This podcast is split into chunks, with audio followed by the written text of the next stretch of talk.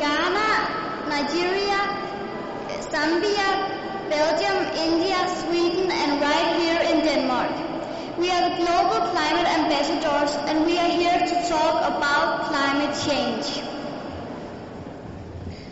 Climate change does not affect everybody the same. The countries who have caused the climate change are not the ones who will suffer the most. It is just not fair to leave it to them to clean up from us. Just as it is not fair of you, the older generation, to make us, the children, clean up after you. For us, climate change is not about numbers, graphs, and difficult words. It's about our world, our future, and our survival. Climate change is very important to me because, like the farmers, if they need rain and it doesn't rain, it can affect the crops and then bring hunger and starvation to us uh, citizens of Ghana. Thank you. Odisha used to be known as the rice bowl of India for it was its major rice producer, not anymore. Food production has reduced to 40%.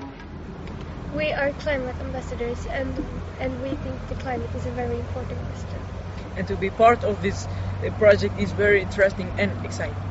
If everyone was willing to help, we could make a better place.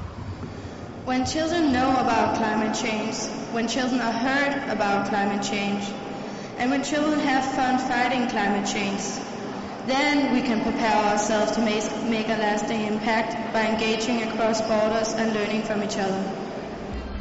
Uh, a group of friends and I came up with an idea of tree planting whereby we grow trees and later sell them. What we do is we do not actually buy any trees but we grow our own trees. Then after this we let them, we nurture them for about when they're like six months, they're a few centimeters old and then we sell them. The money that we get from selling these trees we actually pump it or plow it back in the project. Due to incessant power outages, I cannot enjoy my video games in the summer. The simple reason is that hydroelectricity is a major source in Odisha. The reservoirs of the hydroelectric dams they get dried up in the summer season. Climate change is global, and to fight it, we must work together globally. We can use social media to interact the world. That is what we do in the Global Climate Ambassador Program. We have told each other about our motivations on YouTube, we have discussed our concerns on Facebook, and we have contributed to this very speech on Skype. We want to participate in this project because we want to help others in future. Yeah, we could get to show people that uh, that we could change the world, even though that we're children, and we want to help Mother Nature get better. I would like to see a sensitized future and a much more aware future of the wrongs of climate change. I want to see a future that is stopping at nothing to make sure that they fight climate change. Because I want everyone to know a lot of things. Like I said earlier, I gave an example of floods and droughts. I want people to know about the consequences that floods and droughts bring. Coming to a local level, I would like to see more ambassadors.